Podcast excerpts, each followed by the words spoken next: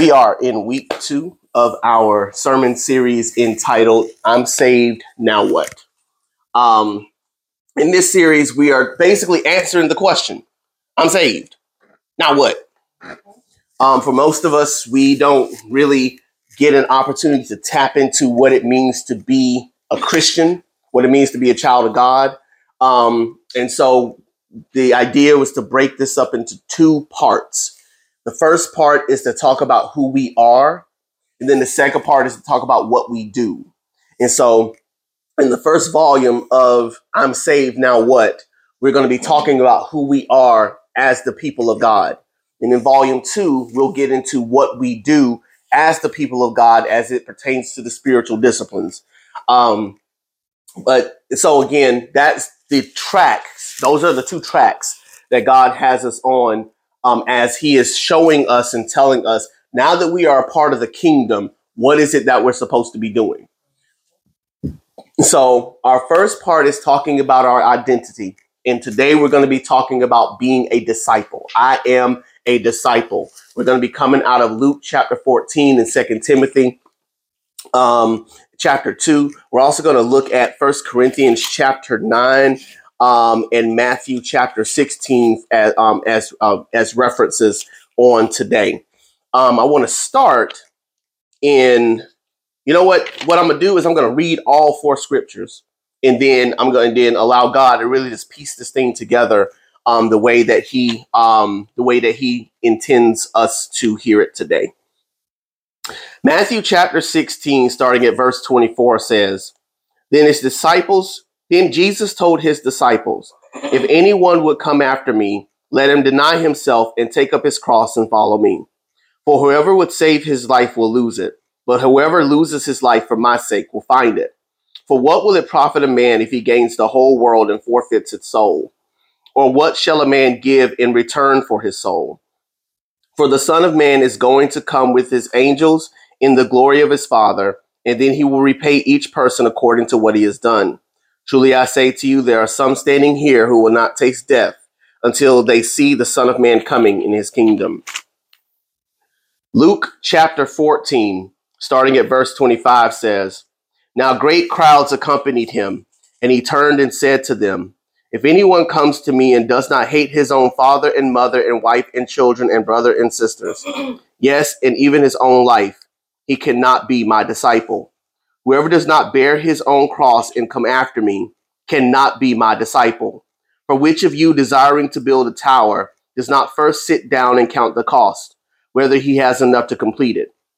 Otherwise, when he has laid the foundation and is not able to finish, all those who begin to mock him, saying, all those who see it begin to mock him, saying, This man began to build and was not able to finish.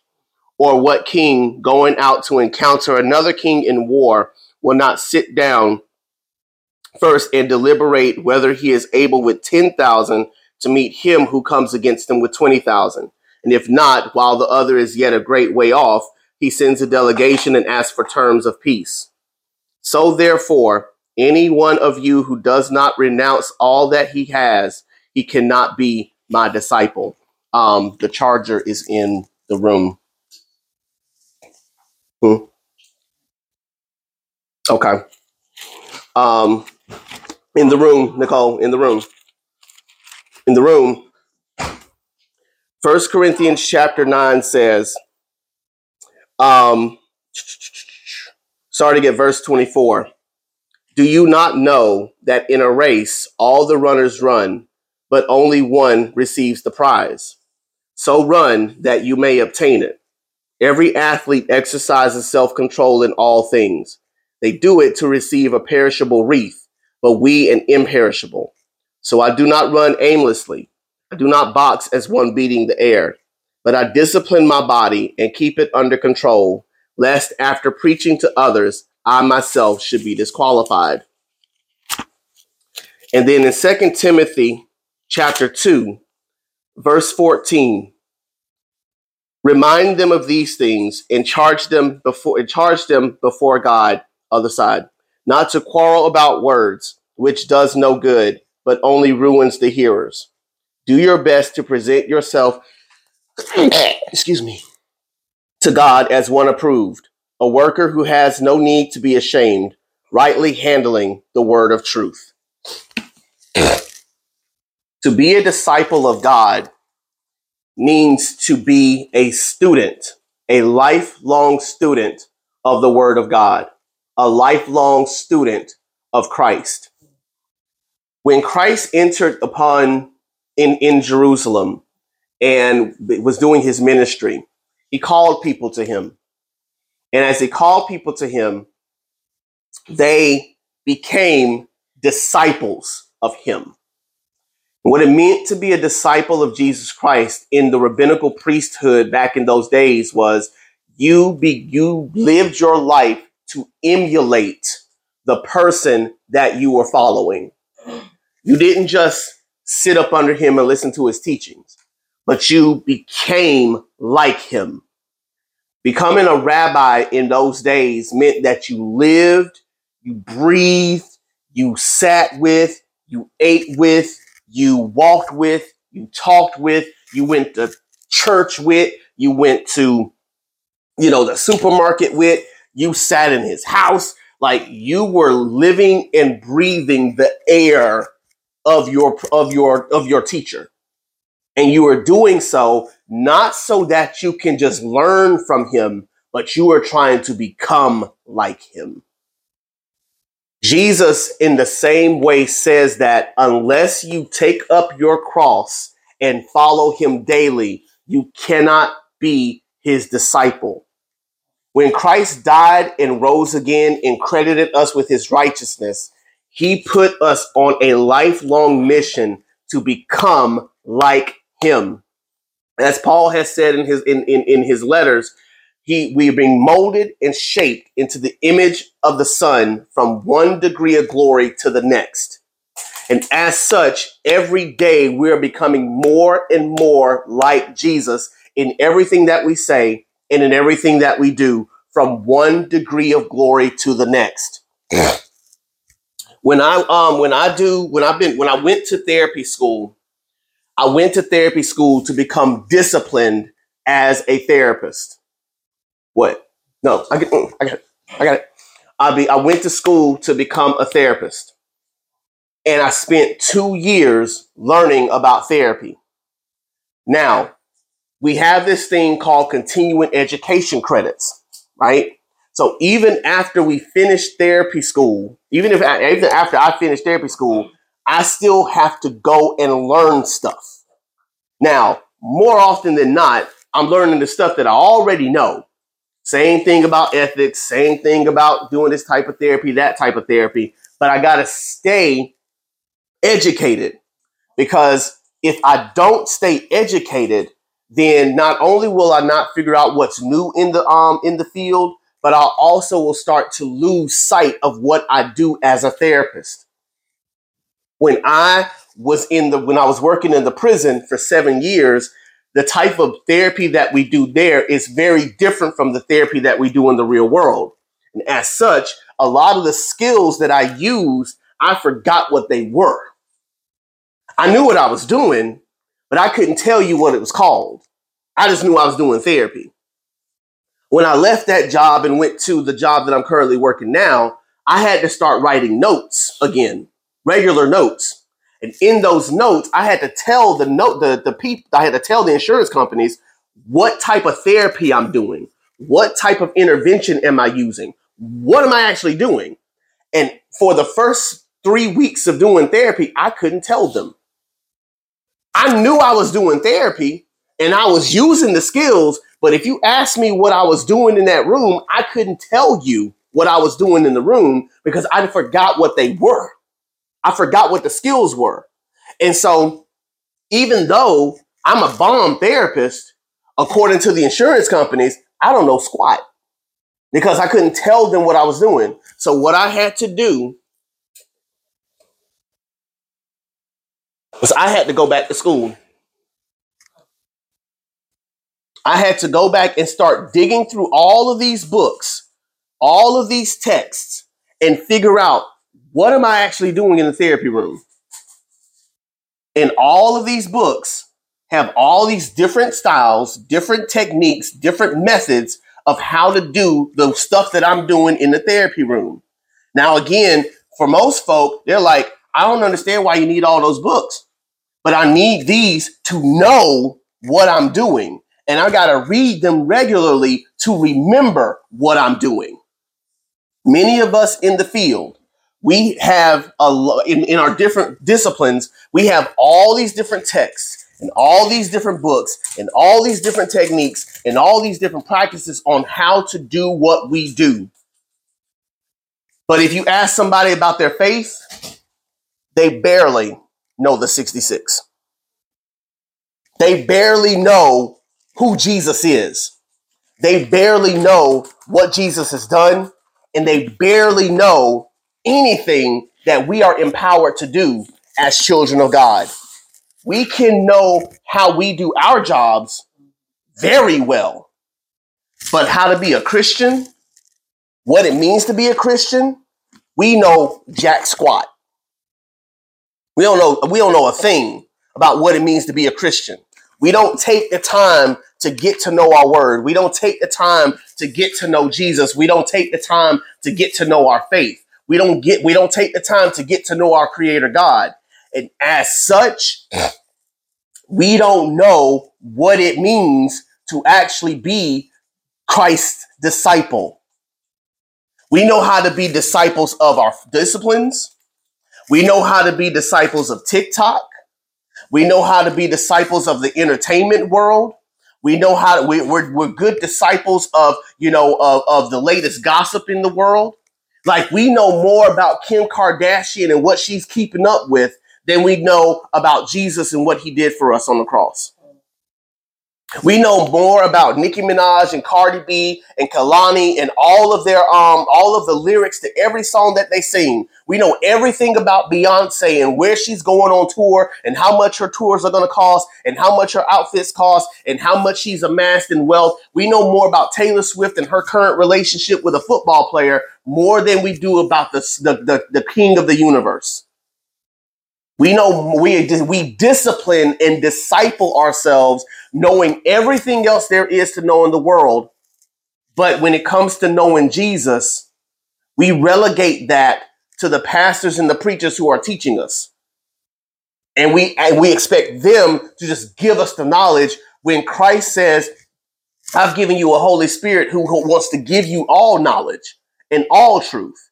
And so for most of us, we don't know anything about our faith except Jesus saves, which is enough to get us into heaven, sure. But Christ longs to have a deeper relationship with us that goes beyond just getting into the kingdom.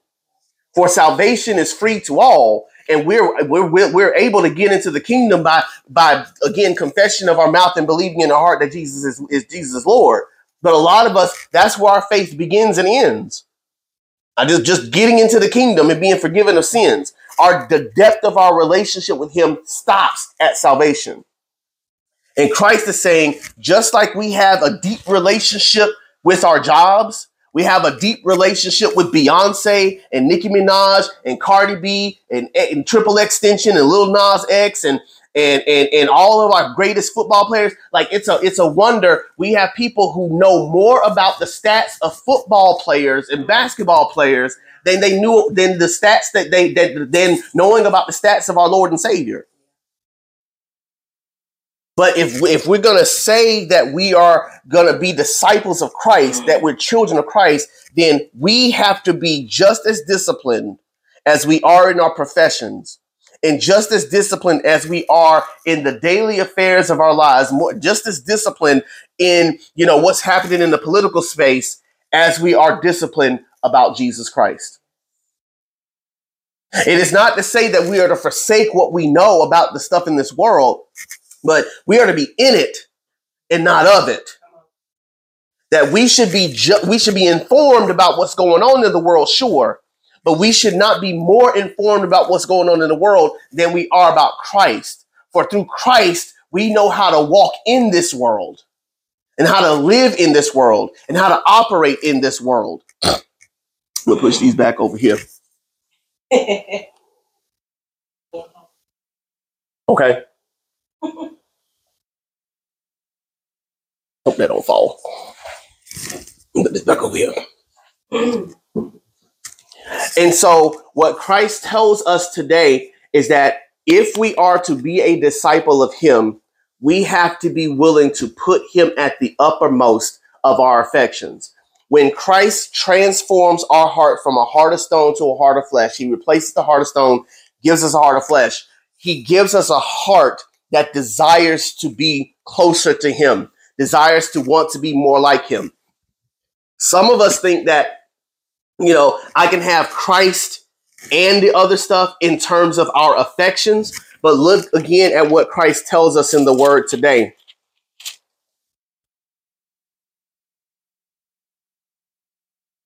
He tells us in Luke, I'm gonna go to Luke, not Matthew. Go in Luke chapter 14. Great crowds accompanied him, and he turned to them and said to them, If anyone comes to me and does not hate his own father and mother and wife and children and brothers and sisters, yes, even his own life, he cannot be my disciple. Now, this does not mean that I go around hating people because I love Jesus. So I'm to hate y'all. That's not what he's saying. But he's saying if I have to choose between Christ and my wife, I'm choosing Jesus. If I have to choose between Christ and my children, I'm choosing Jesus. If I have to choose between Christ and my job, I'm choosing Jesus. If I have to choose between Christ and a golden opportunity that will cost me my integrity, I'm choosing Jesus. Jesus becomes the most important thing in my life. Again, it doesn't mean that we become monks and we just study the Bible and we never live life. But it says that when when when if situations and circumstances occur where you got to make a choice between Jesus and something else, our heart's posture should be I'm choosing Jesus. I'm choosing him because that's what it costs to be a disciple of him. That I'm going to dedicate and devote my time, energy, and effort into being and becoming more like Jesus, more like Christ, more like Him. That my, my, my deepest desire is to know Jesus and to be more like Jesus. And I'm going to do whatever I need to do to be more like Him, even if it means I have to give some stuff up along the way. Again, Jesus tells us in Matthew chapter 16 if anyone would come after me, let him deny himself, take up his cross, and follow me. For whoever would save his life will lose it, but whoever loses his life for my sake will find it. For what will it profit a man if he gains the whole world and forfeits his soul? Or what shall a man give in return for his soul? Jesus tells us and reminds us that this is a soul matter. When we when when when we become Christians, our lives are no longer about the material. As it says in, you know what, I'm gonna, and I'm gonna go to it. I'm just go to it. I'm gonna let, I'm gonna let Paul speak for himself. Second Corinthians chapter five, one of my favorite favorite chapters in the Bible. Second Corinthians chapter 5 verse 16. From now on therefore we, we regard no one according to the flesh. When we become saved, we no longer look at this world through the material. Everything is about soul. Everything is about spirit. Everything is now about spiritual matters. Someone once said, if you be if you too spiritual, you're no earthly good. We can't be spiritual enough.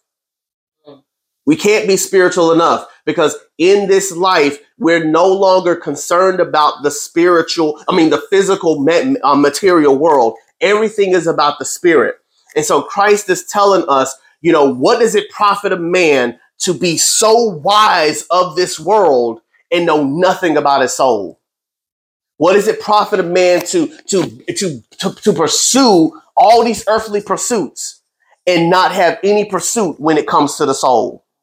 What does it profit a man to amass all this wealth and all this power and all this prestige and all this glory, but at the end of the day, his soul is a mess?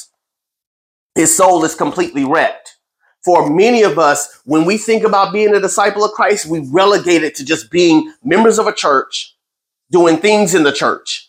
That being a disciple of Christ is being a servant of the 501c3 organization that we have become members of. But Christ is telling us no, when you become a Christian, your entire life, your entire being is now about Him and your life's pursuit is no longer about trying to chase after things in this world, but instead it's about enriching our souls in prepare in preparation for the life to come.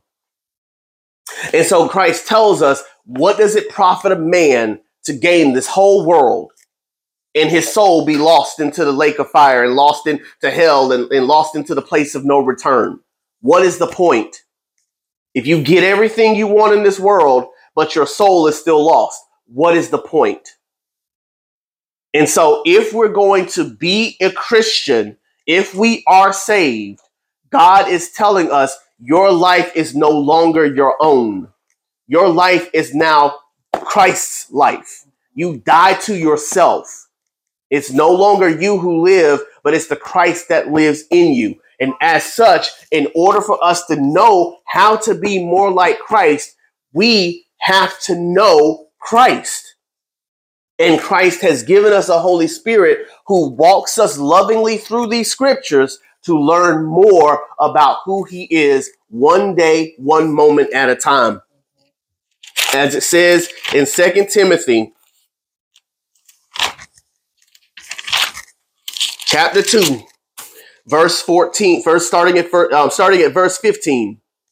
Do your best to present yourself to God as one approved, a worker who has no need to be ashamed, rightly handling the word of truth.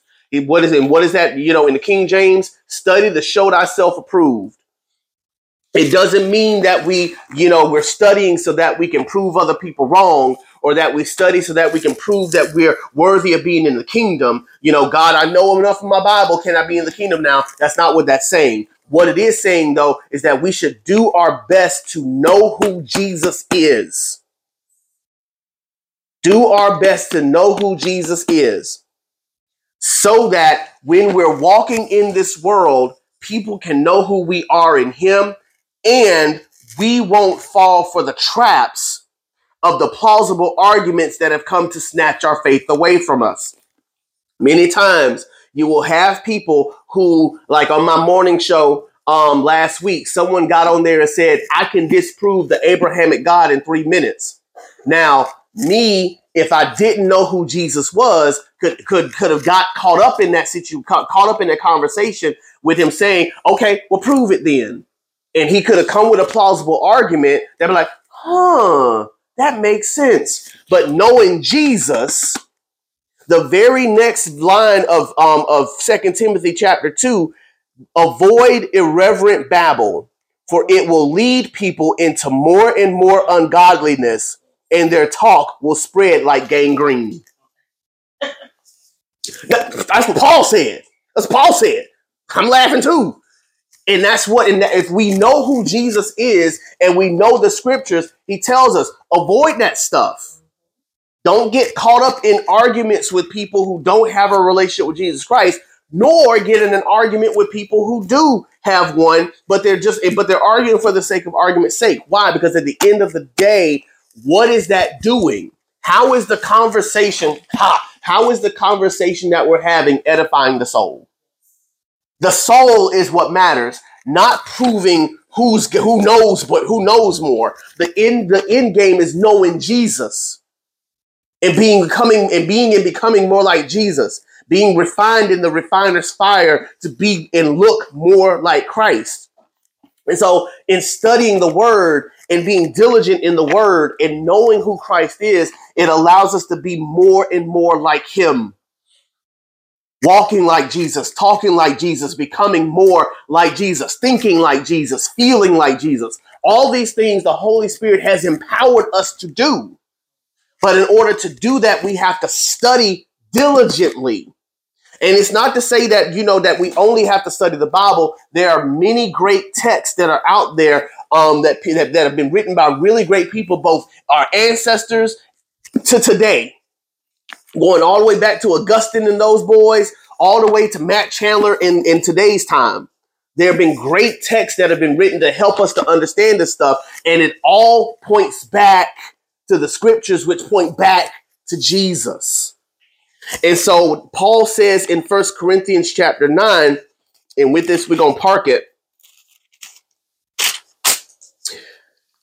First Corinthians chapter 9, verse 24.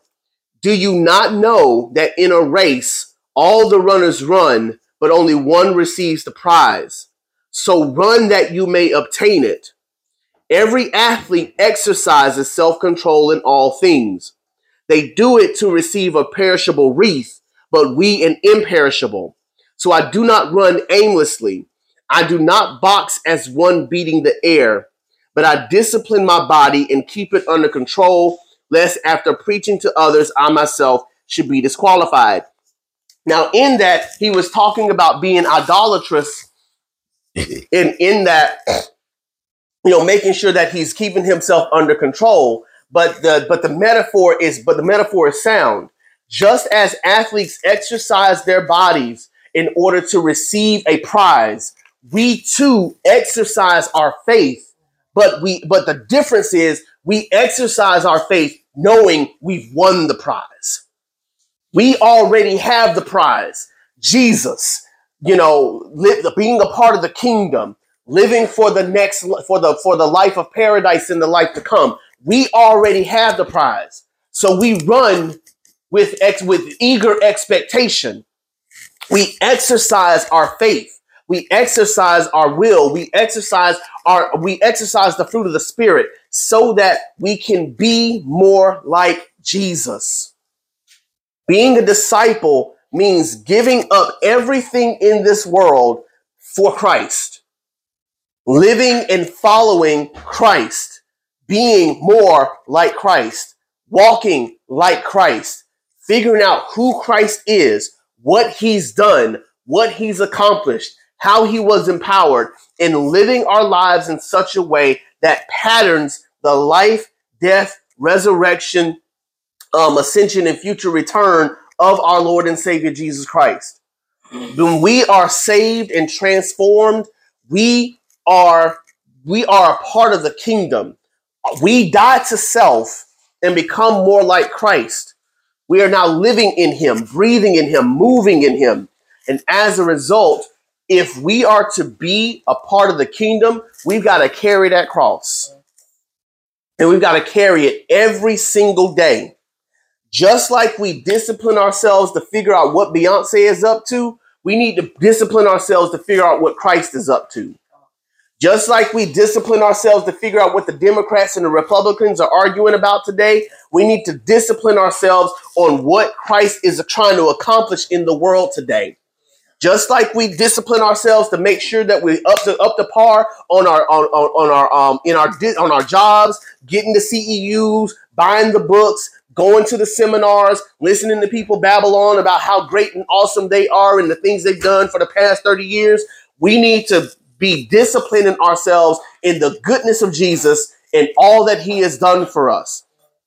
Just like, hey, just like we should know just like we should know what our li- what our wives and our husbands like, what they don't like, what they want, what they don't want, you know, what they like on their dates, what they like in their free time, what they love to do, how we can woo their hearts, how we can win them over, how they like it this way, that way, and a third. We should know what Jesus likes, what he doesn't like, what he wants, what he doesn't want, what makes him feel good, what hurts his heart, what grieves the spirit, what the, what delights the spirit. We need to know Jesus better than we know our spouses. We need to know Jesus better than we know ourselves. And half the time, the people that I talk to in therapy, they talk about, I don't know who I am anymore. And I want to tell them, but Jesus does. I can't tell them that until they jump over that that that, that hump. Once they jump over it, it's over with. So, point being, just like we know everything else in the world and pattern ourselves, because here's the thing: when we when I know what my like what my wife likes and what my wife doesn't like, I find myself buying things or doing things that she likes to get her to to get her to be you know wooed and wild by me. And so if I know there's a particular spe- smell that she likes, when I go to look uh, to find cologne, I'm looking for cologne smells that she likes. I don't just buy stuff that I like because I could like it, but if she hates it, I don't want to wear that. So I pattern myself after the things that she likes to woo her and to win her heart. So it makes no sense to for me to do things that she doesn't like because if I do things she doesn't like, she's not going to like me. She's not going to love me. In the same way that we pattern ourselves to make ourselves, you know, to, to, to be more like whoever it is that we're being around or wanting to emulate or want to woo over, we should be doing the same thing for Jesus.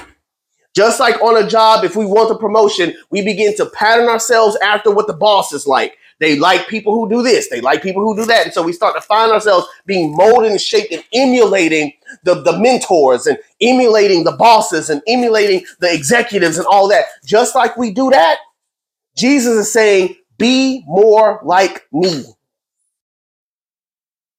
Far too often, we are, as Christians, patterning ourselves to look like the world patterning ourselves to look more like the people on our jobs or our best friends or our spouses, and we're not patterning ourselves to look like, think like, feel like, be like Jesus.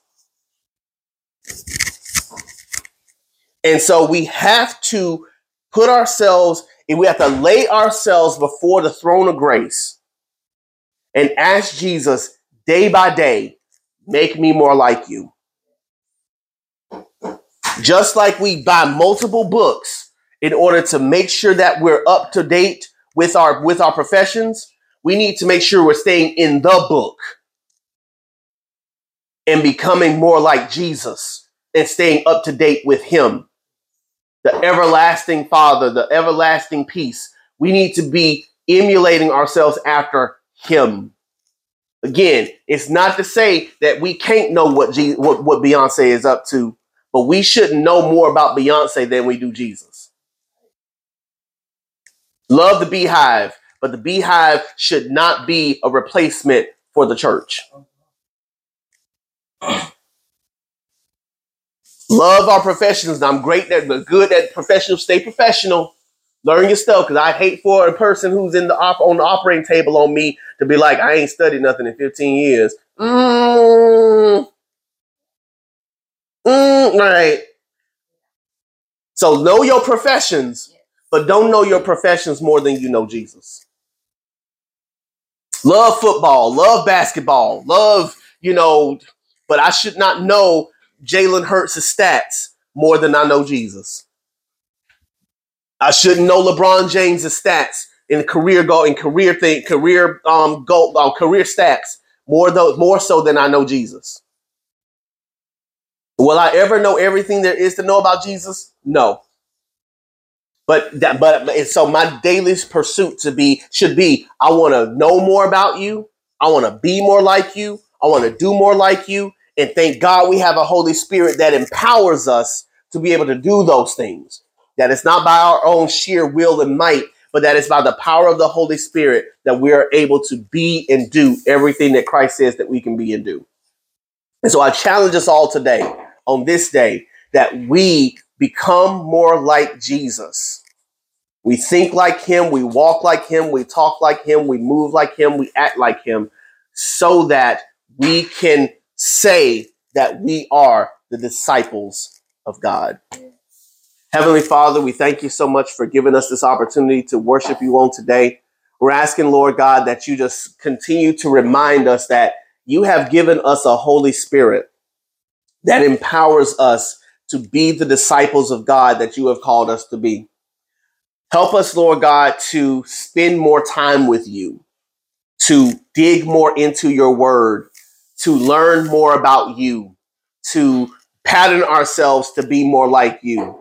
Lord God, help us to not try to look like our favorite, you know, athletes, our favorite podcasters, our favorite artists, our, our favorite professional, um, you know, um, developers and professional people don't help us to help us, Lord God, to not, you know, be people pleasers or to try to make other people like us and by emulating who we are so that they can like us more. But help us, Lord God, to be more like you, to spend time with you, to get to know you, to develop our spirit man in such a way to where when we walk out into this world, people can see you through us. Help us to die to self, to take up our cross and follow you daily so that we can be more like you as you are molding and shaping us into the image of you from one degree of glory to the next.